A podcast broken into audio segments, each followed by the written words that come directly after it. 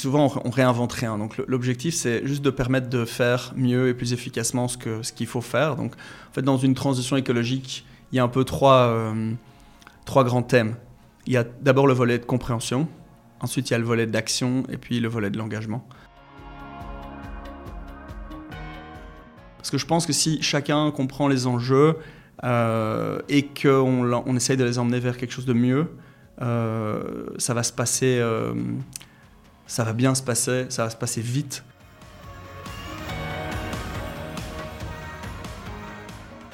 Et si votre business pouvait changer le monde? Je suis Stéphanie Fellen, fondatrice de Smart to Circle, agence de conseil en stratégie durable. Business Impact, c'est un podcast où j'interviewe des personnalités inspirantes qui, à leur échelle, changent le monde grâce à leur business. Alors aujourd'hui, je vous propose de rencontrer Louis Collinet, cofondateur et CEO de Tapio. Alors on se connaît depuis plusieurs mois avec Louis, puisque chez Smart to Circle, on utilise le logiciel Tapio pour quasiment la totalité des bilans carbone qu'on réalise pour nos clients. Alors si j'ai voulu interviewer Louis sur le podcast, c'est parce qu'on partage tous les deux un petit peu la même vision du monde. On est tous les deux optimistes et aussi réalistes évidemment quant aux enjeux climatiques. Alors Louis, il a 34 ans, il est papa de deux petits bouts et il a fondé Tapio il y a 3 ans. Euh, aujourd'hui, Tapio compte une vingtaine de personnes et compte encore grandir. On a parlé de son parcours, de comment il est arrivé à créer Tapio il y a trois ans, après avoir passé euh, d'abord trois ans en Colombie comme entrepreneur et puis ensuite quelques temps euh, chez Deliveroo. On a parlé forcément de bilan carbone, de l'enjeu, de la comptabilité carbone pour les entreprises et de son point de vue sur un tas d'autres sujets hyper passionnants. J'espère que cet épisode vous plaira. Si c'est le cas, comme toujours, ben, dites-le moi et puis surtout partagez ce contenu un maximum autour de, de vous. C'est le meilleur moyen d'inspirer un maximum de personnes à changer le monde grâce à leur business. Je vous laisse découvrir notre conversation. Très bonne écoute.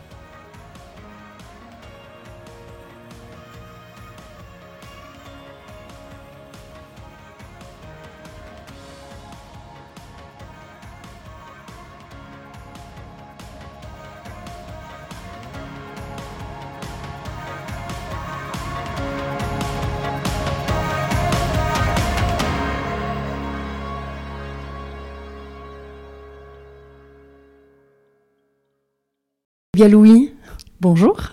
bonjour Stéphanie. Bienvenue sur le podcast. Merci. Euh, de Business Impact. Alors Louis, euh, est-ce que tu peux s'il te plaît te présenter en quelques lignes? En quelques lignes. Alors euh, Louis Collinet, je suis le papa de deux enfants, le mari d'une super femme. le CEO et fondateur de Tapio. Une super boîte. Une super boîte, voilà, c'est ça. Mais l'ordre est important. Euh, et voilà, j'ai un background d'ingénieur euh, de gestion à l'ULB, à la Solvay Business School. Euh, j'habite à Bruxelles depuis toujours, même si j'ai un petit passage dans d'autres pays, mais on en parlera sûrement. Mm-hmm. Voilà, c'est pas mal. Bien, c'est déjà pas mal, ouais. Euh, bah, T'en as parlé brièvement, Louis, c'est quoi ton parcours pro? Tu as quel âge? Alors, j'ai 34 ans. Mhm. Je réfléchis toujours un peu parce que. Passer les 30, on sait plus trop. J'ai un problème avec les dates qui est, très catastrophique. Donc, euh, je crois que c'est ça, à peu près. Euh, vers 34. Vers 34, vers 34 ça. Plus que 33, moins que 35. C'est ça. Euh, mon parcours professionnel.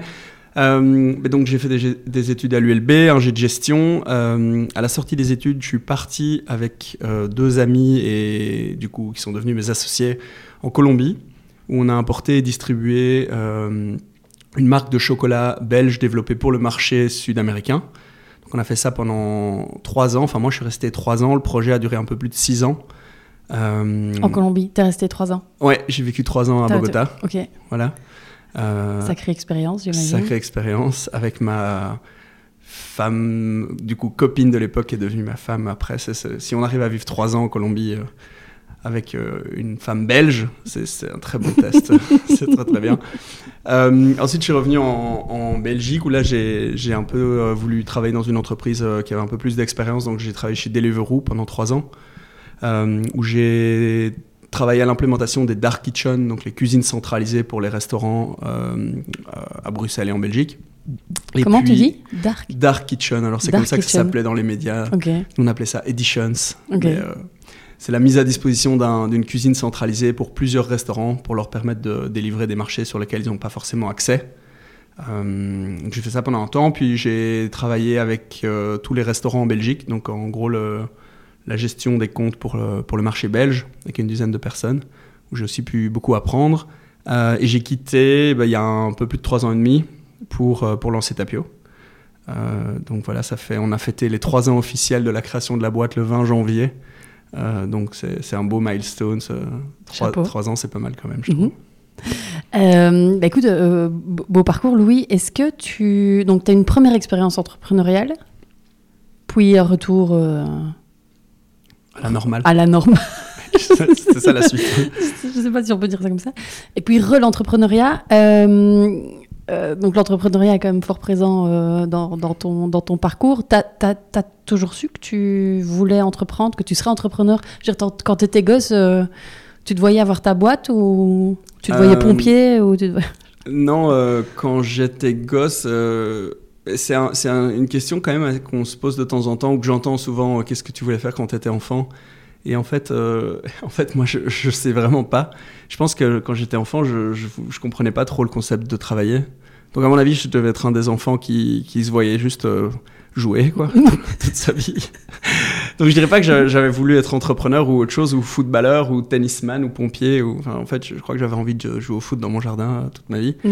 Euh, mais disons que entrepreneur, c'est le choix qui s'est un peu imposé. Euh, euh, en se disant qu'en fait, quand on suit un peu ses passions, et si on a envie de vraiment s'investir très fort, bah, au plus, plus on grandit, au plus ça, ça, peut se transformer en un métier. Euh, et donc oui, je, pense que j'ai toujours su que j'allais entreprendre. C'est comme ça que j'ai choisi mes études. Euh, à la fois pour pouvoir entreprendre et aussi en me fermant le moins de portes possible. C'était mmh. vraiment une, une, démarche dans le choix de, d'ingénieur de gestion, c'est-à-dire que c'était vraiment le, ce qui me limitait le moins. J'ai fait la même chose pour les mêmes raisons. Pour les mêmes raisons, contrairement à dentiste hein, ou je sais pas moi, médecin. voilà, c'est ça. Ta vie, tu te rends toute ta vie de médecin. Donc euh, oui, je pense que j'ai quand même toujours su que, que j'avais envie de, de, me lancer là-dedans. Et d'ailleurs, les choix que j'ai fait chez Deliveroo, c'était dans cette idée-là. C'était comment est-ce que je peux aller améliorer certaines compétences dont j'aurais besoin pour la suite euh, de, ma, de mon prochain projet ou de la prochaine aventure ou de la prochaine boîte.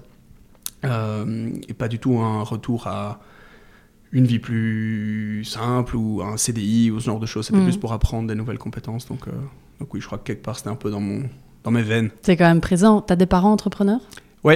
Euh, en fait, mon, mon, père est entrepreneur complètement, pure souche. Il a fait l'échec, lui, par contre. Là, il a. Aïe, aïe, aïe. Ouais, mais bon, ça va. ça va, tu euh, l'aimes bien quand même. Oui, ça va, je, l'aime bien quand même. Et, euh, et, ma maman est architecte, et donc en fait, ça, c'est un peu un métier particulier où c'est au final quand même vraiment de l'entrepreneuriat, parce que c'est un métier euh, d'indépendant, avec beaucoup de projets, et au final, bah, pas mal de risques liés au métier d'indépendant et au métier d'entrepreneur. donc, c'est vrai que c'est comme une famille plutôt, plutôt entrepreneur, je mmh. dirais. Mmh.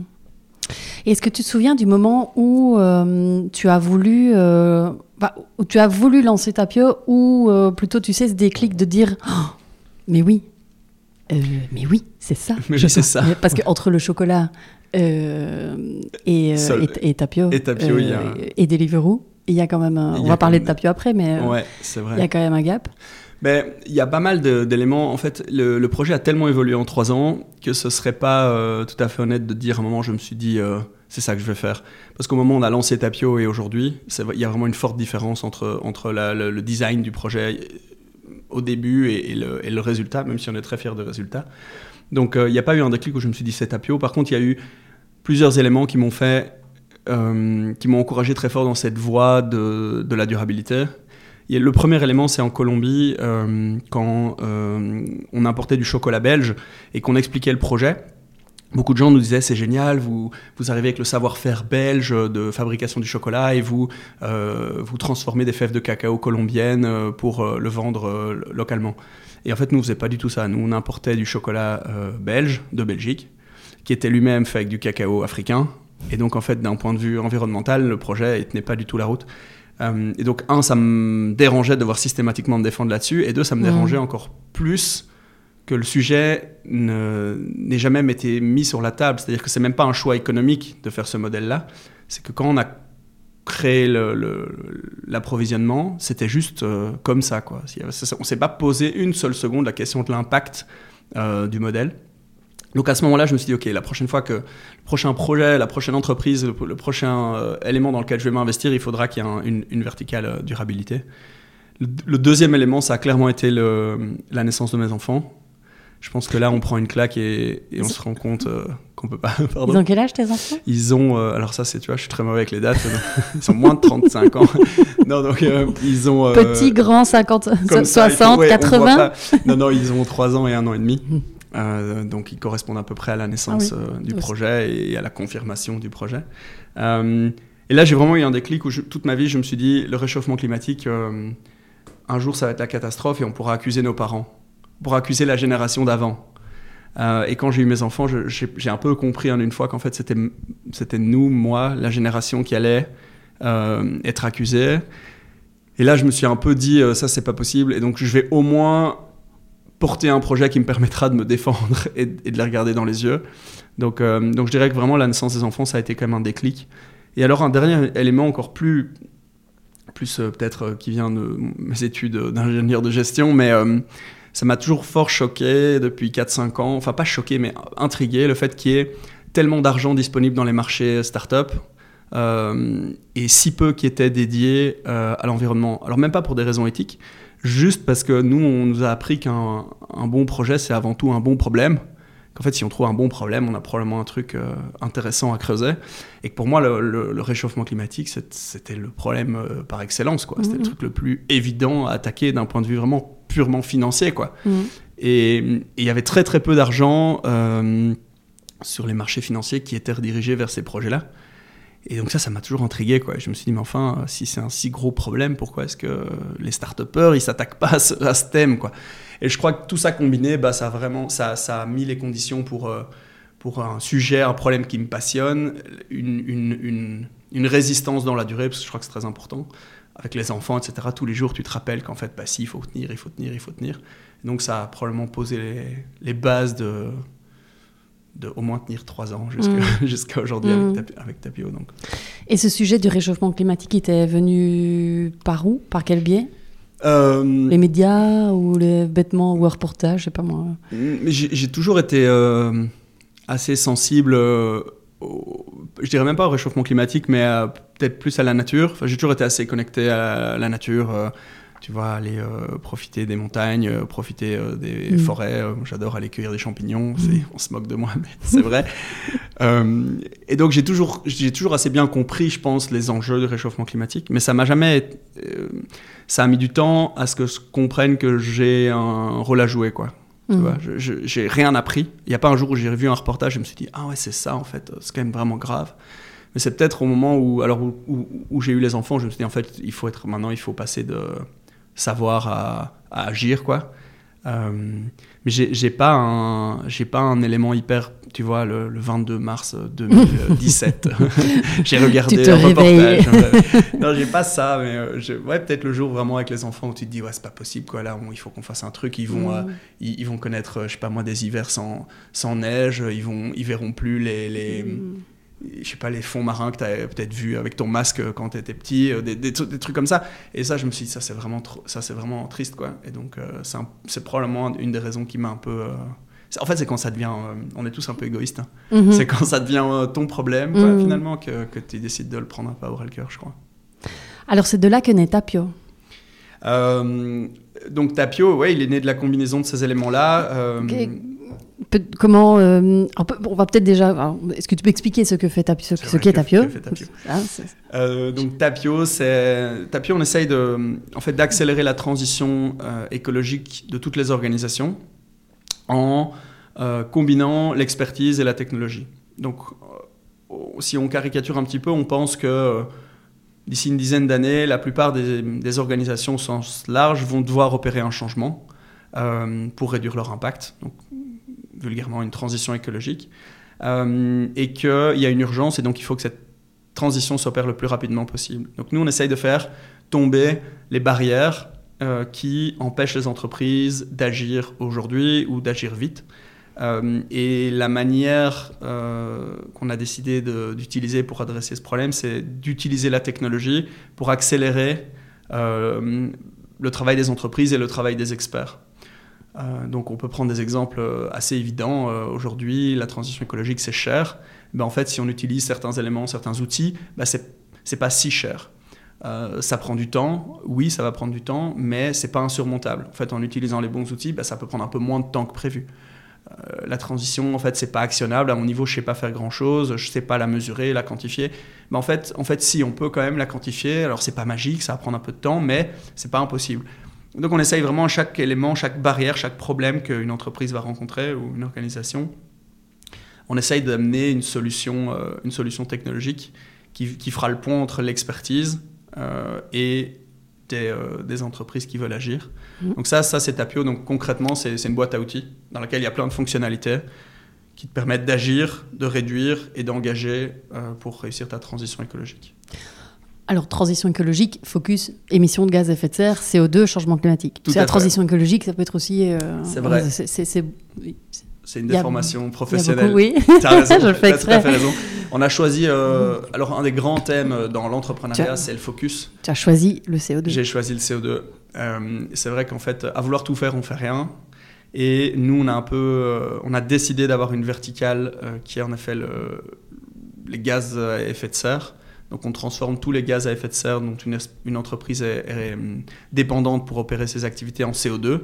C'est ce qu'on appelle le bilan carbone. Donc chez Tapio, tout ce que j'ai dit précédemment est lié vraiment au bilan carbone d'une entreprise. T'as raison. pas, de souci, j'allais t'amener dessus. Hein. Euh, donc concrètement, vous avez un logiciel euh, accessible au plus grand nombre, correct Yes. Euh, je, je, je, dis ça, je, te laisse expliquer toi. nous sommes utilisateurs et tristes chez Spartoo Circle de, de, de, de, logiciels, mais je ne veux pas biaiser. Euh, alors, tu sais que l'angle du podcast, c'est euh, d'interviewer des personnes qui changent le monde grâce à leur business. Euh, selon toi, en quoi Tapio change le monde? Euh, Je pense que un des éléments importants et, qu'on a qu'on est en train de, doucement réussir à faire, c'est que on, aligne en fait les intérêts de Tapio et les intérêts globaux, c'est-à-dire qu'au plus nous, on va réussir à avancer dans le développement de, notre entreprise, euh, au plus on aura un impact positif. Ce n'est pas, le cas de tous les, pas le cas de tous les modèles. Euh, et donc en fait, au, plus on va développer nos outils, euh, au plus on va permettre, permettre pardon, à un grand nombre d'entreprises de, de, réduire euh, son impact CO2, euh, mais pas uniquement, éventuellement de se transformer en, en un, un, business qui est durable, qui peut éventuellement avoir un impact aussi positif à son tour. Donc il y a vraiment un effet boule de neige. Mmh. Et aussi qui va permettre de, de rayonner et d'être vu du, du, du, plus grand nombre. Et donc d'emmener de, en fait un maximum de personnes sur la, compréhension, la compréhension des enjeux. Donc on a aligné les intérêts, je pense. C'est-à-dire que si on réussit, euh, a priori, on, on, a un impact qui nous dépasse mmh. et on espère en bien et on fait le maximum pour que ce soit en bien et on est le plus transparent possible. Donc je pense que c'est en ça que toutes les entreprises peuvent vraiment avoir un, un impact.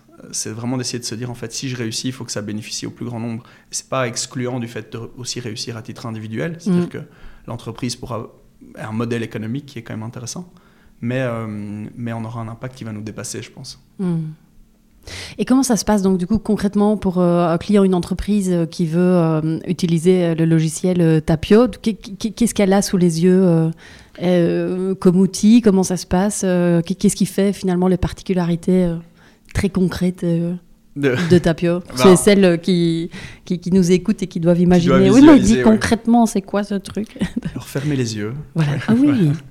Donc en fait, en fait nous, on, on on dit souvent on, réinvente rien. Donc l'objectif c'est juste de permettre de faire mieux et plus efficacement ce que ce qu'il faut faire. Donc en fait dans une transition écologique, il y a un peu trois euh, trois grands thèmes. Il y a d'abord le volet de compréhension, ensuite il y a le volet d'action et puis le volet de l'engagement. Le volet de la compréhension c'est juste savoir où on se situe, c'est-à-dire quel impact CO2 mon entreprise génère. Euh, quels sont les gros pôles d'émission, quels sont les petits pôles d'émission. Donc vraiment comprendre la, pho la photo, en fait, l'énoncé du problème. Ça, il y a beaucoup d'entreprises qui oublient de le faire et qui passent souvent à l'étape 2.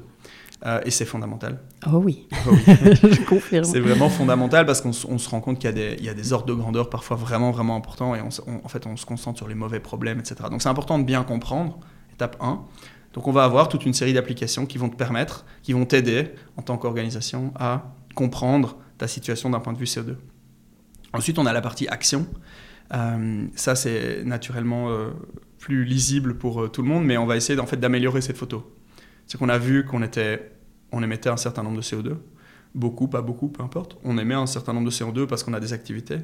Et nous, on va avoir une série de fonctionnalités pour définir un objectif, définir un scénario de référence, c'est-à-dire où je veux aller par rapport à quoi, en combien de temps, et ensuite de construire des, scénarios, c'est-à-dire pour y arriver, qu'est-ce que je vais pouvoir mettre en place? Quel va être l'impact sur mes émissions de CO2 si je modifie euh, l'approvisionnement de tel produit si je modifie le fonctionnement de telle machine, si je modifie mon achat d'électricité, si je modifie la mobilité de mes employés. On a le deuxième volet, c'est améliorer la situation en fait.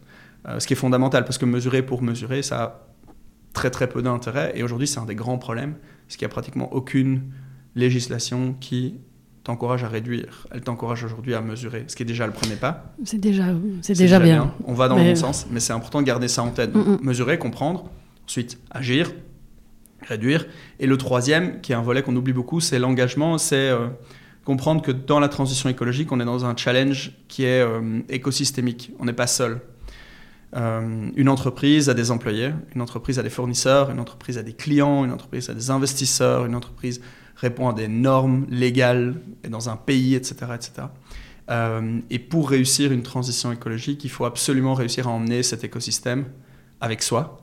Et donc il faut expliquer à ses employés pourquoi on le fait. Il faut leur permettre de remonter des idées ou des frustrations. Il faut convaincre ou être convaincu par ses investisseurs.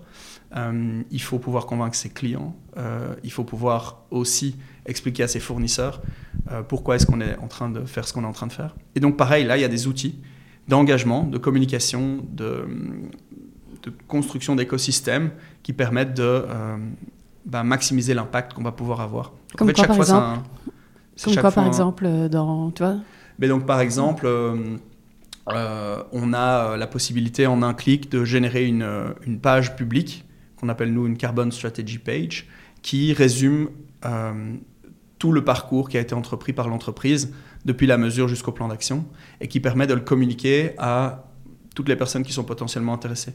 Ça permet, bah, un, d'augmenter la communication et la transparence. Donc aujourd'hui, en tant qu'individu, c'est pratiquement impossible d'avoir accès aux données précises des émissions de CO2 d'une entreprise, aux hypothèses, comment est-ce qu'on a construit ça, qu'est-ce qui a été exclu, qu'est-ce qui a été inclus. Euh, et en tant que consommateur final, on est, on est encore assez confortable de ne pas y avoir accès parce que ça nous paraît très compliqué euh, qu'une entreprise nous communique cette info. Mais avec des outils comme Tapio et d'autres, euh, on rend euh, le partage de cette information tellement simple qu'en fait, le consommateur va doucement adapter son, ses attentes mm. et va bah, attendre d'avoir cette information au même titre que, je sais pas moi, la couleur d'un produit, le prix de ce produit, la qualité de ce produit, la garantie ben, on va pouvoir comprendre l'impact, les externalités négatives de ce produit. Alors, ça ne veut pas dire qu'on l'achètera pas, ça veut dire qu'on l'achètera en connaissance de cause et que le marché peut potentiellement s'équilibrer naturellement. Alors, on croit évidemment qu'il faut aussi de la législation, etc., mais c'est une des manières euh, d'adapter le marché. Donc, une des fonctionnalités, c'est ça. En un mmh. clic, partager toute votre stratégie climatique. Euh, et en fait, à chaque tiroir, comprendre, agir, engager, euh, il y a toute une série de fonctionnalités qui se parlent entre elles et qui permettent bah, d'accélérer ce, cette, cette, gestion du changement en fait, parce que c'est rien d'autre. Hein. On est dans une situation et on doit essayer de changer vers une, autre situation. Il y a 20 ans, c'était la digitalisation. Bah, Aujourd'hui, c'est clairement c'est la durabilité. Donc, euh, je pense que cet exemple-là aussi. Euh, c'est un problème très commun. Mm, mm. Euh, donc la boîte, elle a un peu plus de 3 ans. Euh, comment ça se passe quand tu te dis tiens, en fait, on va faire un logiciel? Oui, ça, ça va être bien. Ah oui, on a un problème, on va adresser ce problème, on va faire un logiciel. Faisons un logiciel, ouais. Voilà, tranquille. Euh, tranquille. non, mais alors en fait, donc, au tout début, on n'était pas du tout parti sur un logiciel. Ah, ok, d'accord. À la base, on avait vraiment un projet différent. On voulait permettre aux capitaux d'être alloués à la lutte face au réchauffement climatique. Donc on était sur un modèle de fonds d'investissement que je vais euh, t'épargner. Mais donc on n'a pas démarré en se disant on va faire un logiciel. Euh, ensuite, au fur et à mesure qu'on avançait dans, la problématique, on a, on a affiné, on a affiné, on a affiné, on a fait des pivots comme beaucoup de, mm. comme tout le monde en vrai, je pense que ceux qui disent qu'ils n'ont pas fait des pivots, ils, ils, coupent une partie de l'histoire. Mm-hmm. enfin, c'est peut-être bien, mais, mais c'est pas, très, pas très réaliste. et puis à partir du moment où on a commencé à développer un logiciel, ben là on a fait l'erreur que tout le monde fait, c'est-à-dire qu'on a développé un logiciel. Et en fait, il faut surtout pas faire ça. Il faut vraiment essayer de comprendre ce qu'on essaye de résoudre et tester, tester au moindre coût. Donc, on a eu pas mal de, on a eu la chance de rencontrer beaucoup de gens dont donc quelqu'un qui se reconnaîtra, euh, qui, nous disait, euh, euh, moi ce que je conseille en tant que développeur, c'est de développer le moins possible, ce qui était paradoxal puisque c'était quand même son métier. Donc en fait, on a, fait on a développé un logiciel qu'on a mis sur le marché qui n'a pas du tout marché, du tout. Donc c'est-à-dire qu'on n'avait aucun go-to-market, aucun client, aucun utilisateur. et, ben, c'est là qu'on voit un peu la résilience. Donc on a pris une, on a pris une petite claque, on s'est dit, ok, on continue. et là, euh, on, a, on, s'est euh, beaucoup plus rapproché du marché qu'on essayait d'aider en fait. Euh, on a développé les compétences. Donc on a développé en interne des compétences de, de consultant carbone. on s'est formé. moi, j'ai, j'ai la formation d'expert carbone, donc je, suis capable d'accompagner aussi les entreprises. et puis on a testé de manière, je te dis, hyper créative pour essayer de comprendre en fait quel était réellement le besoin, quel, comment est-ce qu'on pouvait y répondre, etc on a fait des pilotes, donc vraiment souvent des, trucs très très bricolés qui en fait euh, côté client paraissent un logiciel, mais derrière c'est toi avec un bic. donc, euh, donc, donc ça vraiment c'est ce que je conseille. enfin, il faut développer le moins et dépenser le moins d'argent possible au début. Euh, et puis après, on s'associe avec son frère qui est capable de développer un logiciel. Si, vous n'avez pas de frère, vous, capable de développer un logiciel, vous, je sais pas, vous cherchez un associé. je pense que c'est important d'avoir la compétence en interne donc euh, d'internaliser les métiers clés du développement. Donc si vous êtes une boîte de soft, ben, c'est bien d'avoir des gens qui savent développer du soft. Euh, et puis après, voilà, vous, vous, continuez petit à petit, étape par étape, euh, partenaire par partenaire, client par client, employé par employé. et maintenant, on est, on est comme une vingtaine. Donc donc c'est chouette. Mm-hmm. On a des clients qui l'utilisent aujourd'hui, donc doucement. donc voilà, je pense qu'il ne faut pas commencer par développer, en fait, c'est l'erreur.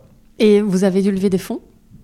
Ouais, alors euh, ça c'est À quel moment? Début, milieu euh, Alors on a, on a d'abord avancé beaucoup un peu en sous-marin, donc euh, on a essayé d'explorer au maximum le marché, construire un modèle, construire quelque chose, puis on a, on a été capable de défendre un premier projet qui était même pas une V0 de Tapio, qui était, qui était encore autre chose à l'époque.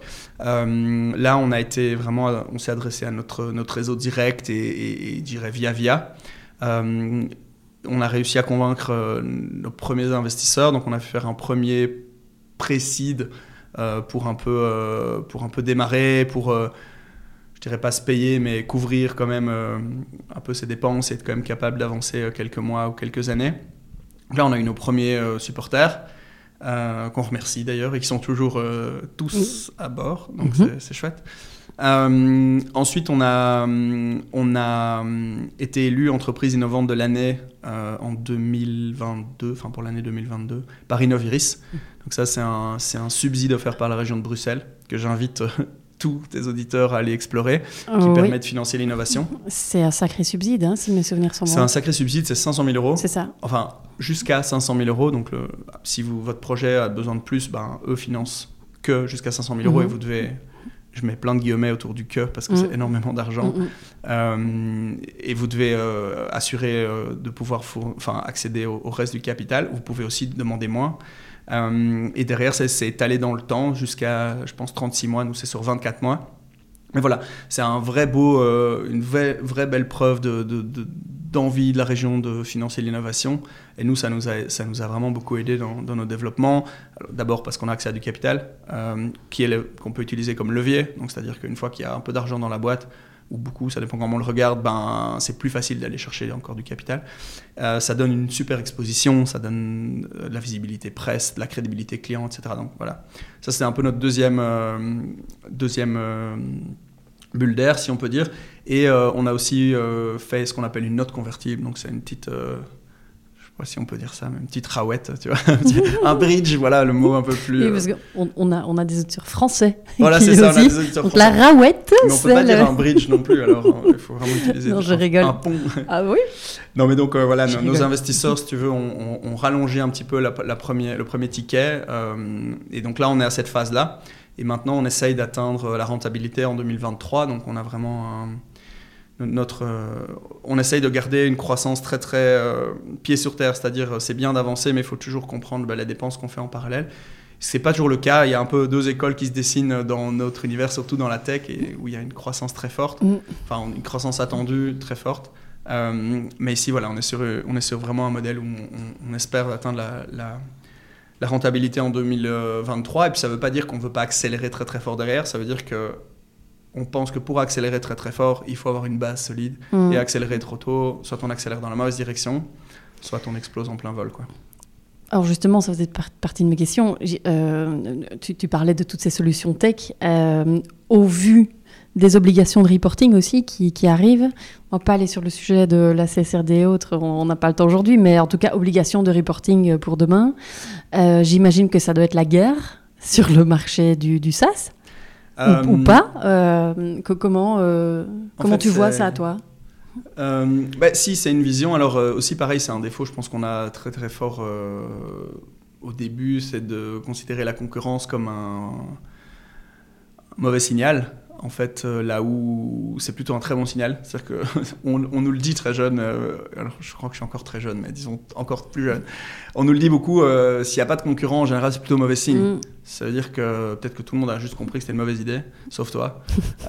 et donc c'est bien d'avoir c'est bien d'avoir des concurrents, ça veut dire que beaucoup de gens croient dans ce marché, ça veut dire que que beaucoup de qu'il y a une demande, ça veut dire qu'il y a une profondeur, ça veut dire que le marché est en train de se structurer, etc. Donc moi je vois ça vraiment plutôt d'un œil très positif. Je pense aussi que le marché est beaucoup plus jeune qu'on croit. On a une tendance à, avoir une vue de. À, penser que le marché est beaucoup plus mature, alors qu'en fait, les plus vieux SaaS, enfin, il y en a quelques-uns qui étaient là un peu avant, mais sinon, grosso modo, c'est quand même très jeune. Donc en fait, euh, ce qu'on souvent on pense être en concurrence avec tel ou tel acteur, et en fait quand on se rencontre, on n'est pas du tout sur le même marché, la mmh. même verticale, même... il y a mille et une différenciations. Donc je vois ça d'un œil, vraiment très positif. Je crois que le marché est hyper profond. Je crois qu'on est au tout début. Donc, euh, donc pour le moment, c'est plutôt un signal euh, vraiment euh, encourageant. Hmm. Peut-être quelques questions sur, sur vous avez l'expérience forcément bah, entreprise, donc une entreprise qui fait son bilan carbone. Mhm. Qu'est-ce qui bloque aujourd'hui, selon toi, dans la comptabilité carbone des entreprises? On a beaucoup explorer cette question. Il alors, il y a quelques éléments qui reviennent vraiment de manière hyper systématique. Euh, le premier, ça va être le, manque de temps. Euh, le deuxième qui est lié, ça va être le manque d'argent. C'est-à-dire, en fait, euh, c'est bien d'essayer d'être là dans 10 ans, mais moi, j'ai déjà essayé d'être là à la fin de la semaine, payer mon staff. donc, c'est très dur d'avoir ce, ce trade-off entre aujourd'hui et après-demain. le, Troisième, c'est la complexité du sujet, c'est-à-dire que c'est pas leur métier. Et du jour au lendemain, on leur demande de collecter des infos, de construire des plans sur des sujets qu'ils maîtrisent absolument pas. Donc, euh, donc ça fait un peu peur. Euh, il y a aussi la, crainte de, mal faire. C'est-à-dire que, et c'est un peu dommage, mais c'est encore vrai, c'est-à-dire que c'est souvent moins risqué de rien faire que de faire mal. Donc souvent, il y a des entreprises qui essayent, et puis en fait, bah, elles se font taper sur les doigts, et puis celles qui n'ont rien fait, bah, on leur dit rien voilà, tous ces éléments-là sont en fait un peu notre raison d'être euh, chez Tapio. C'est les éléments qu'on essaye d'adresser, donc le rendre plus accessible, moins cher, plus rapide, plus actionnable. Euh, c'est notre, euh, notre nourriture, quoi. Donc, donc, voilà, c'est un peu notre, comment on dit, le, malheur des uns fait le bonheur des mmh. autres. Mais, donc nous, on est là pour ça. Mais je pense que le vrai élément qui empêche les entreprises d'agir, c'est l'actionnabilité, c'est-à-dire ils voient pas ce qu'ils vont en faire. Mmh. Ok, on va faire un bilan carbone. et, et puis quoi? Tu vois, qu'est-ce que je vais faire? Moi, je, je, viens déjà en bus. Qu'est-ce que tu veux que je fasse d'autre? Tu vois? Donc ça, je pense qu'il y a vraiment un manque d'actionnabilité de, du, de la, de la stratégie climatique au sein des entreprises et vraiment un, un manque de compréhension. Et de, compréhension. ouais, c'est ça, du sujet. Parce que c'est pas prendre le bus pour venir au bureau. Euh, L'impact de ta boîte, on est sur le scope 3, on est sur, enfin bref, sur toute la chaîne de valeur. Et donc c'est. Euh, c'est un défaut aussi, je pense, professionnel, c'est que quand, dans l'univers dans lequel on est, quand on est sur un sujet, euh, tout, nous, tout ce qui nous entoure nous fait croire que nos nos amis, nos, collègues sont au même niveau. C'est Facebook, c'est LinkedIn, c'est tout ce qu'on veut. Et je pense qu'en vrai, euh, il y a très largement, c'est un sujet ultra méconnu. Et donc, on a encore, nous, très souvent, des gens qui nous disent Mais moi, j'ai pas d'impact CO2, on n'a pas, de, on pas de cheminée, on n'est pas une industrie, on n'est pas une usine. Et en fait, euh, bah non, c'est beaucoup plus complexe que ça. Et donc, l'élément qui est le plus euh, sous-estimé, je pense que le, levier le plus important, c'est encore l'éducation et la, formation. Et la plupart des entreprises, enfin non, la plupart des individus euh, connaissent pas le sujet. Mm-hmm. On peut pas leur en vouloir. On l'a pas appris à l'école, mm-hmm. on en parle très peu dans les médias. C'est c'est pas, enfin c'est compliqué de se, se former là-dessus. Euh, donc oui, je pense que ça c'est un des éléments principaux. Est-ce que selon toi, il faudrait obliger les entreprises à faire leur comptabilité carbone? C'était un sujet euh, à notre conférence, euh, conférence qu'on a eue il n'y a pas longtemps chez vous. Alors, Donc je te retourne la question. Ouais, tu me renvoies ma balle. donc je, pour moi, c'est un élément nécessaire mais pas suffisant. C'est-à-dire que il faut un signal fort euh, au niveau de l'État ou peu importe de l'institution, euh, d'obliger les entreprises à être responsables des externalités négatives dont elles sont la cause. Donc ici, on parle du CO2, mais euh, en fait, c'est valable pour tout. La pollution, les microplastiques, ce que, tu as envie. et donc oui, je pense qu'il faut obliger les entreprises à faire leur comptabilité carbone. Par contre, je crois que c'est pas du tout suffisant. C'est-à-dire que si on est sur un modèle punitif, on n'arrivera nulle part parce qu'on ne s'attend pas à ce que les entreprises mesurent, on s'attend à ce qu'elles changent. Et donc il faut les encourager à changer. Et on parlait des enfants. Si tu essayes d'obliger tes enfants à manger les épinards, c'est à peu près perdu d'avance. Quoi. Si tu arrives à leur faire avaler une cuillère, c'est pas mal. Euh, il existe d'autres méthodes, je pense, plus efficaces. Euh, et donc je, crois qu'il faut obliger les, ceux qui traînent la patte, euh, parce qu'il va falloir qu'ils y passent, il faut les obliger, mais euh, il faut surtout, surtout récompenser ceux qui sont euh, leaders dans le changement, parce qu'au final, il ne faut pas énormément d'acteurs du changement pour faire basculer le modèle. Mm. Il y a plusieurs théories là-dessus. Il y a des chiffres qui sont autour de 4% pour dire qu'il faut uniquement 4% d'un écosystème pour faire basculer l'ensemble grâce à l'inertie, parce qu'en fait, la vaste majorité, ils s'en foutent. Mhm. Donc s'il y en a très peu qui tirent très fort dans un sens, ça peut être suffisant pour faire basculer. Donc je pense que oui, il faut légiférer, il faut obliger, mais il faut surtout, surtout, surtout encourager, faciliter, euh, aider, subsidier la, transition, euh, la transition écologique pour espérer qu'on arrive assez loin. Hmm. Tu as justement des anecdotes ou des expériences comme ça d'entreprises qui ont fait leur bilan carbone sur Tapio et qui aujourd'hui, euh, bah, très concrètement, ont des plans d'action ou mis en place des choses. Enfin, euh, Il y a des cas que tu peux citer? Euh, Je ne vais pas citer des cas parce que je ne peux pas tous les citer, mais euh, je pense que le, moi, ce qui me choque souvent, enfin, ce qui, ce qui me fascine le plus souvent, c'est la prise de conscience au niveau de la compréhension des sources d'émissions du bilan carbone. Je peux citer l'exemple d'une chaîne de restaurants où en fait 95% de leurs émissions de CO2 étaient liées à l'achat de viande. Euh, et ça, c'était une surprise pour eux. Euh, alors que voilà, il fallait pas, pour les personnes qui ont un peu travaillé dans le secteur, du bilan carbone, c'était pas une surprise. Euh, et donc, bah, ces personnes-là, ça pose des vraies questions parce que c'est leur modèle. C'est-à-dire que si, si, si, vous vendez. ah, si t'es bouché. si t'es bouché et qu'on te dit qu'il faut acheter moins de viande, c'est quand même compliqué. C'est-à-dire que le changement, il va être, il va être, il va être violent. Mm. Euh, mais, c'est quand même un fait. C'est-à-dire qu'aujourd'hui, si tu veux être un restaurant dans 25 ans euh, et que tu penses que dans 25 ans, il va falloir consommer moins de viande, bah, à un moment, il va falloir aligner tes, croyances et ton métier. Et donc, et donc, c'est pas simple. Mais il existe des méthodes de, pour le faire de manière aussi euh, évolutive. Par exemple, là, on a mis en place bah, plus d'options végétariennes. à parfois à moindre coût, ça se joue à rien, hein, mais 20 cents moins cher que l'option pas végétarienne. plus haut dans la carte, c'est-à-dire que c'est les trois premiers choix. Euh, et en fait, on retombe sur la partie juste avant d'éducation et de, formation. C'est-à-dire que vous pouvez proposer les meilleures alternatives à vos clients. S'ils n'ont pas compris pourquoi, ils ne le feront pas. Vous pouvez proposer euh, des vélos électriques euh, ou rémunérer les transports en vélo pour vos employés. S'ils ne comprennent pas, pourquoi est-ce que vous essayez de les embêter? Ils seront bien confortables dans leur voiture.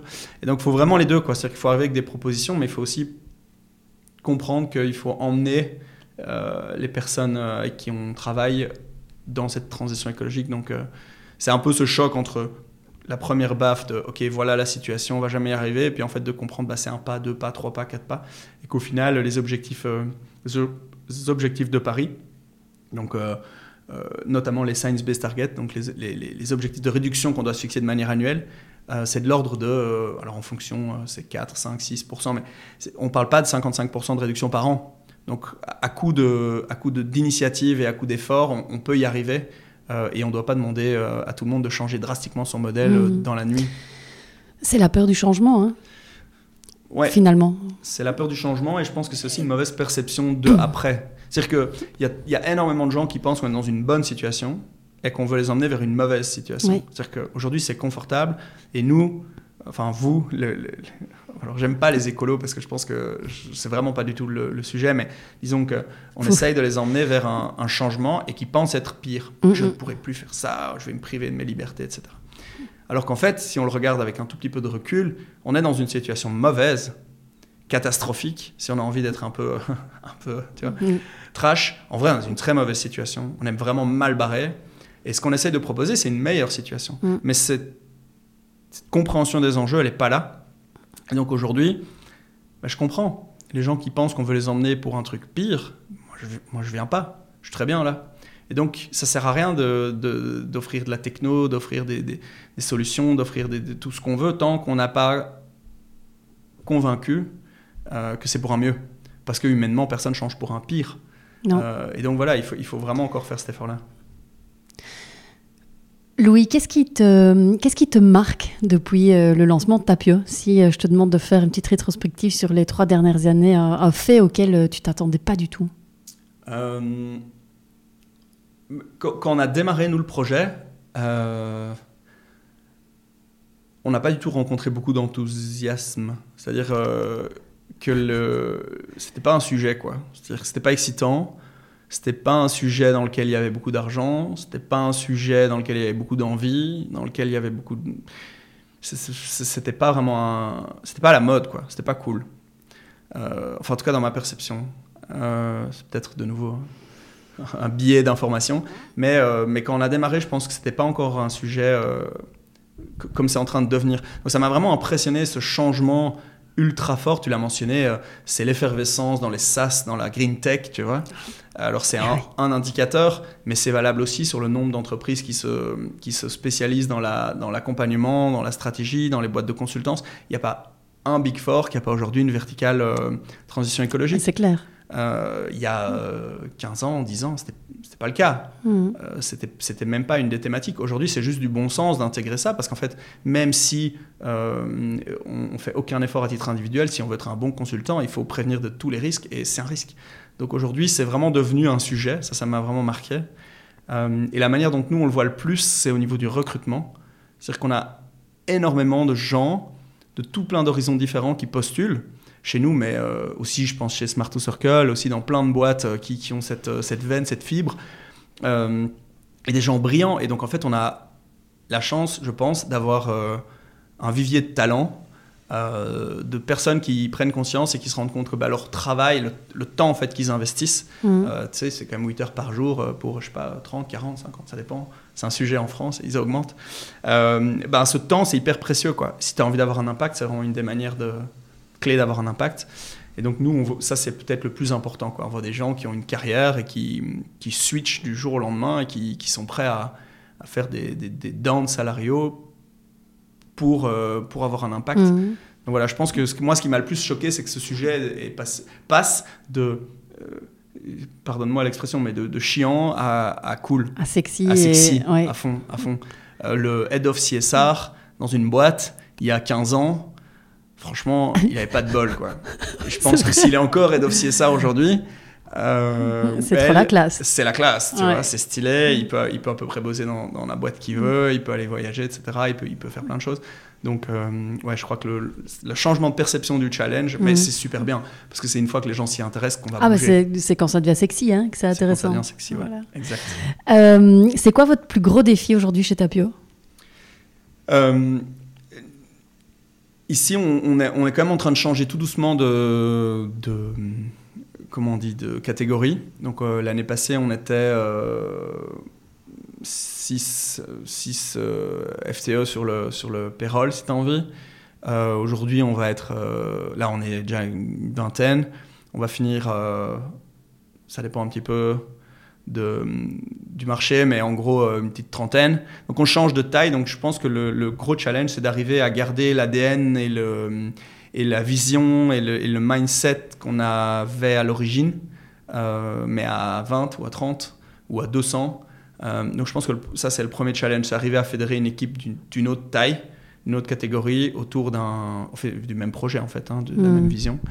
Euh, donc ça, je pense que c'est vraiment le, le, plus, le, le, plus gros le plus gros challenge qu'on a, qu'on a aujourd'hui, ou que j'ai égoïstement euh, hmm. chez Tapio.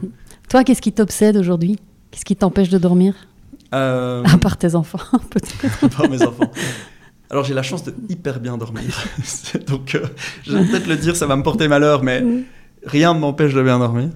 Euh, Est-ce qu'il y a un truc qui t'obsède Ouais, qui m'obsède, et, je pense que c'est peut-être un, un, élément assez important dans le, dans le côté entrepreneurial, c'est que, en fait, à chaque fois qu'on identifie un problème, euh, pour nous, c'est une opportunité.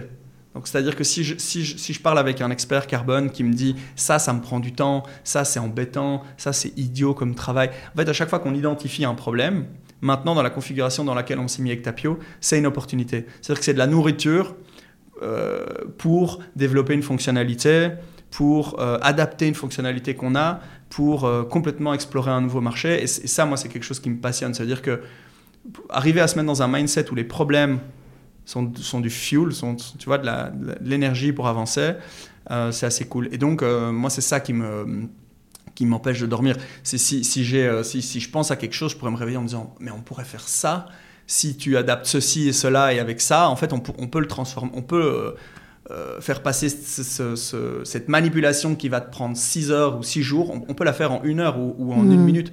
Et ça, c'est ce qui me, ce qui m'obsède vraiment au, jour le jour. Quoi. Mm.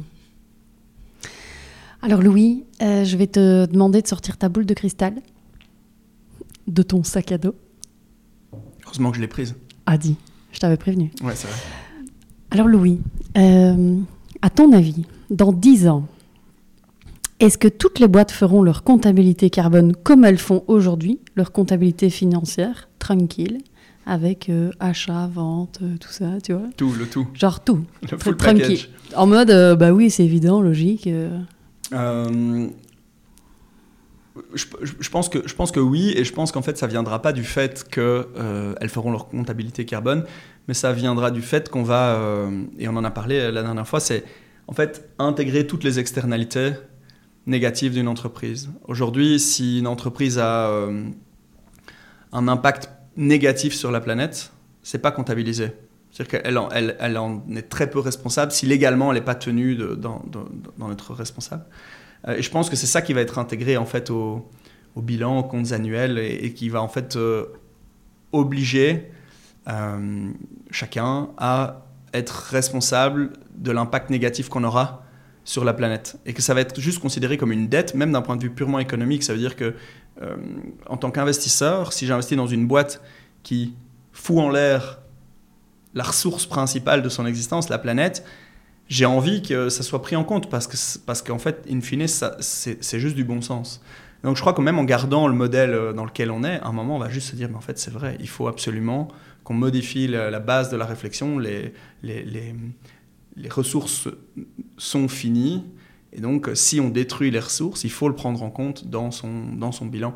Donc oui, je pense qu'elles vont être obligées de le faire. Et j'espère même que ça ira bien au-delà, parce que là, on parle, comme tu l'as dit, d'une verticale. Mmh. Mais on a tous vu, euh, tous vu ces, ces, petits dessins, sinon je vous invite à aller les voir, avec une petite vague qui est euh, le réchauffement climatique, qui est suivie d'une plus grosse vague qui est la pollution, qui est suivie elle-même d'une plus grosse vague qui est euh, l'extinction de la biodiversité. Et il y a sûrement une autre vague qui est hors du dessin. Mmh. Euh, et donc, il y aura d'autres éléments qui vont arriver, mais, mais ce, sujet-là, je pense qu'un des éléments, c'est quand même de prendre ça en compte. Et au final, c'est pas du tout insurmontable. Euh, cette première élément, là où ça devient vraiment challengeant, c'est comment est-ce qu'on améliore. Et, là, euh, là, je suis curieux de voir comment on va, comment est-ce qu'on va réussir à, à transformer l'essai. Boule de cristal. Est-ce que dans 10 ans, euh, est-ce que dans 10 allez pour 2030, est-ce qu'on aura réussi euh, à baisser les émissions euh, de moitié, grosso modo? Le rapport du GIEC vient tout juste de sortir hier, le dernier. Est-ce que tu penses que d'ici 2030, on aura réussi? Et boule de cristal encore plus lointaine, est-ce que 2050, on aura atteint la neutralité carbone? Est-ce qu'on aura réussi à baisser euh, les émissions euh, jusqu'à une zéro, euh, du zéro émission nette? Euh, euh, c'est horrible parce que moi, je suis très optimiste. Je sais, c'est pour ça que je te pose la question. Je suis très très optimiste dans la vie vraiment de tous les jours. Et, euh, et, et j'espère du fond du cœur. Et, et je ferai le maximum pour et je pense qu'il y a tous les jours des gens qui comprennent. Et donc euh, donc euh, j'espère j'aimerais pouvoir te répondre que oui maintenant si je dois parier toutes mes économies ça va ça va être compliqué c'est-à-dire que clairement on n'y est pas du tout je crois qu'il faut que les gens comprennent qu'on n'y est pas du tout c'est pas c'est pas du tout euh, qu'on a entamé, qu'on est sur la bonne voie, qu'on n'y est vraiment pas Non, du tout. je, pense avoir lu juste avant ton interview, euh, donc le rapport du GIEC est sorti hier. Ouais. Je pense qu'il faut réduire euh, donc des, des- des 75% le charbon d'ici à 2030. On est en 2023. Oui, 75%. Voilà, et la plupart des dire- objectifs sont en 2030, il n'y a même rien en 2050, à 2100. Donc euh, je pense que quand on a adressé le problème il y a des années, on, s'est- on, on, a été très très optimiste, hein, c'est un peu dans notre nature. Euh, donc voilà, je pense que je pense qu'on va pas avoir le choix. De toute façon, on, on- on est tous tellement égoïstes, on a tous envie de quand même rester là pour quelques années, qu'à un moment on va devoir y passer. J'espère qu'on va accepter ça le plus rapidement possible, mais si je dois être très très ouais, il, il faut, il, faut, il va falloir y changer euh, quand même drastiquement. Il faut commencer tout doucement à comprendre que que- qu'il va falloir prendre le problème à bras le corps quoi. Donc euh, tu restes 2030, c'est chaud. optimiste.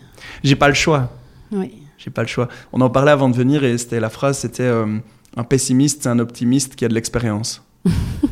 et moi, du coup, ben, j'ai trois ans d'expérience. Donc, je suis un poil moins, un poil moins optimiste qu'avant, mais je, Mm. je pars de tellement optimiste que Oui. je reste quand même optimiste. C'est un peu le cas de Jean Covici, je trouve. Bah, je pense. Je sais pas ce que tu penses ça, voilà, donc dans le monde du, du rap. C'est Bah, Jean il, Co- il starifie le sujet, c'est quand même incroyable. C'est-à-dire que. Oui, mais il est pessimiste. À Oui. fond les ballons. Et tu peux pas lui en vouloir. Moi, je me dis, le mec, ça fait 30 ans qu'il est dedans. C'est normal. qu'il- Ouais, mais un vrai pessimiste, un vrai pessimiste, il aurait pris ses, il aurait pris ses petits sous, il aurait été calé Oui, sur une île et il aurait vécu ses 50 ans ou Il je sais pas combien il reste, peut-être pas 50 ans, Mm. mais euh, il aurait il, il- voilà, il aurait profité de ce qui lui reste. Il continue à Il se battre, oui. il continue à investir son temps, son énergie. Donc c'est un faux pessimiste, c'est-à-dire qu'il croit quand même toujours que quelque part il y a moyen de faire quelque chose. Mm. Euh, et je crois qu'on est un peu tous comme ça. Mais c'est vrai que si on regarde il y a 10 ans, euh, peut-être quand moi, je- disons, j'aurais pu commencer à avoir un impact, je sais pas, à 18 ans pour dire un truc. Et encore, quand on voit aujourd'hui les gens qui ont un vrai impact, c'est bien avant ça. On n'en parlait pas quand on avait 18 ans. On n'en parlait pas, mais, mais aujourd'hui, il y a des gens qui démarrent très tôt. Et donc, il y a 10 ans, on le savait, les politiques le savaient, les scientifiques le savaient. Et bah, si on regarde la situation aujourd'hui par rapport à ce qu'on avait prédit il y a 10 ans, c'est catastrophique. C'est-à-dire qu'on est dans les pires scénarios prévus. Donc, euh, être super optimiste, full sourire, c'est compliqué.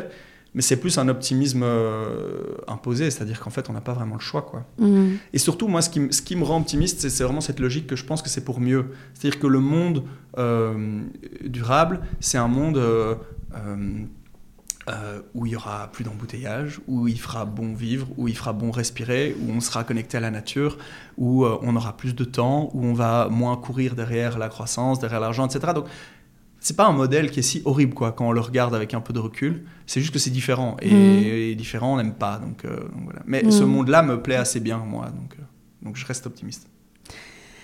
Si tu avais une baguette magique, Louis, tu en ferais quoi?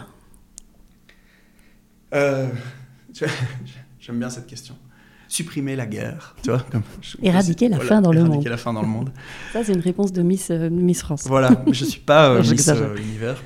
Donc euh, non, je pense que en fait ça retombe sur ce que je viens de dire. Je crois que j'aimerais bien permettre à tout le monde de, de comprendre euh, vers quoi on veut aller et comprendre les enjeux. Parce que je pense que si chacun comprend les enjeux et qu'on on essaye de les emmener vers quelque chose de mieux, ça va se passer, euh, ça va bien se passer, ça va se passer vite et que ça peut se passer vite. Je re- je reste assez convaincu qu'il y a un point de basculement dans les deux sens, c'est-à-dire que ça va s'emballer vers très mauvais ou ça va s'emballer euh, vers très bon, et probablement d'abord vers très mauvais et puis dans très longtemps vers très bon. Mhm. Mais euh, j'aimerais- bien ça, j'aimerais bien pouvoir, euh, tu vois, au dîner avec euh, ton oncle euh, un peu relou, euh, climato-sceptique, alcoolico-climato-sceptique, tu vois, cet Oui. oncle. Oui. pas me Oh, battre, oui. quoi, tu vois, juste faire Jackie. Abracadabra, Jackie. Ça y est, désolé pour les Jackie. Euh, en fait, c'est ça ouais. euh, que je te, dont je te parle, tu vois. Et c'est compliqué de te le faire entendre parce que parce que on s'écoute pas. Mais euh, je, je crois que ce serait ça, quoi, une sorte de baguette magique à faire comprendre, tu vois, au plus grand nombre, aux décideurs, tu vois. Ouais. Toi, monsieur, en fait, regarde, boum. Ah oui, en fait, c'est pas mal. Et gagner, en fait, ce, ce temps-là, quoi. Mm. Ça, ça- et ça, je pense, c'est- c'est une baguette magique que j'aime bien parce que c'est pas complètement irréaliste. C'est-à-dire qu'en fait, c'est investir massivement dans, le, dans la formation, dans l'éducation, euh, c'est moins cher que développer des solutions technologiques. Et c'est beaucoup plus accessible, et c'est aujourd'hui, et c'est demain. Et donc, donc ça, j'aime bien, ce, bien ce levier un peu magique. Mm. Mais, pas trop, mais pas trop magique non plus. quand même. Alors Louis, on arrive vers la fin de l'épisode. Euh, je voudrais te poser euh, deux questions que je pose toujours aux invités du podcast. Euh, Est-ce que tu aurais, euh, pour nos auditeurs, nos auditrices, un conseil euh, pour rendre leur boîte euh, plus durable Euh, bah, je pense qu'il est assez simple. Alors je vais parler dans mon domaine, donc dans le CO2. euh, bah, c'est commencer par mesurer. Même si vous êtes, que vous pensez être durable ou que même vous êtes une solution, c'est important de comprendre à quel point vous êtes bon. On va le tourner bien. euh, ou à quel point vous êtes mauvais. Donc, il faut démarrer par mesurer. Franchement, ça c'est vraiment la base. Aujourd'hui, il y y a même des outils intermédiaires qui vous permettent de faire ça pratiquement gratuitement, de au moins mettre un pied dedans. Première prise de conscience. Et puis après, on peut s'améliorer, on peut mesurer mieux, on peut mesurer plus, on peut mesurer euh, de manière plus fréquente, mais au moins commencer par mesurer. Le nombre, vraiment, c'est un vrai cas. J'ai des boîtes qui m'ont dit, on va pas le faire cette année parce qu'on sait qu'on est très mauvais et qu'on n'a pas les ressources pour le moment. Donc en fait, les gens, ils le savent, tu vois. Et, ils sont Moi, je crois pas vraiment à la bêtise. Donc en fait, c'est- d'autres leviers, c'est d'autres raisons. Et donc... euh, donc commencez par mesurer et en fait, bah oui, prenez une petite baffe, acceptez d'être pas bon parce que vous serez pas bon, comme tout le monde, Euh, mais au moins euh, faites-le, je sais pas, en, en âme et conscience, quoi. Et puis en fait, de là, une fois qu'on, comprend un sujet, naturellement, on, on s'améliore. D'ailleurs, il y avait un article, on l'a posté sur le blog de Tapio, vous pouvez le retrouver, qui explique que, le, que en fait, le- les émissions de CO2 euh, se réduisent en proportion de- du niveau de compréhension du sujet en interne. C'est-à-dire que si votre staff est éduqué au réchauffement climatique, sans que vous, sans que vous fassiez rien, il ne faut même pas payer, naturellement, vos émissions de CO2 vont baisser parce que les gens ne bah, sont pas bêtes. Mm. Euh, et donc, euh, ouais, je, je- je pense que ça, c'est commencer par mesurer, c'est c'est vraiment la step zéro. Quoi. Mm. Louis, est-ce que tu aurais euh, un livre ou euh, des podcasts ou des conférences euh, que tu as que tu as suivies? Enfin, qu'est-ce qui te nourrit le cerveau et que tu pourrais nous, nous partager quelque chose qui t'a récemment marqué, ou inspiré dans le sujet ou pas hein? J'écoute j'écoute tes podcasts. Non, Je savais Ah. qu'elle aimait bien de ça. Du coup, je me suis Ça me préparé. plaisir. Ouais. Ça peut- ouais. Mais non, je- moi je- j'avoue que je, je, je lis pas beaucoup euh, de pas assez du coup de livres de business, etc. Donc euh, voilà, j'ai mon frère qui fait ça, qui me fait des résumés. ça c'est bien, c'est confortable de nouveau trouver vous, vous, ce frère. Oui. Est-ce que tu peux prêter ton frère Non, euh, voilà, hors de question, c'est mon frère. Mais euh, du coup, je, je lis plein d'autres trucs par contre, et je t'en ai amené un. Ah Je te prête. Oh, c'est un livre de ma grand-mère, oh. comme tu peux voir. Oh oui, je vois. Et, et en fait, je trouve que je trouve qu'il est assez cool parce qu'il reflète bien des challenges entrepreneuriaux. Et donc, c'est euh, Robur le Conquérant de Jules Verne. Alors, euh, je vais un tout petit peu spoiler l'histoire, mais euh, voilà, ceux qui veulent pas spoiler euh, Il y Robur a le des Conquérant. images et tout. Ouais, il y a des dessins, c'est magnifique. carrément. Tout est mauve, enfin tout est un peu vieilli. Ma Ah grand-mère a oui, souligné j'adore. des passages. J'adore. Mais en fait, si tu veux, c'est quelqu'un qui arrive avec une technologie qui est en gros un objet volant et qui est capable de conquérir le ciel. Euh, et en fait, la morale un peu de l'histoire, c'est que sa technologie, sa proposition, elle arrive trop tôt et que les, gens à l'époque euh, de l'histoire sont pas du tout prêts à accepter ça. Et donc, en fait, euh, il repart avec sa technologie, il disparaît et en fait, l'aviation n'apparaît que bah, beaucoup plus tard. Euh, et je trouve ça hyper intéressant d'un point de vue entrepreneurial parce que c'est le côté time to market. Et en fait, bah, les SaaS dans la transition écologique, il existe des trucs depuis pas mal de temps.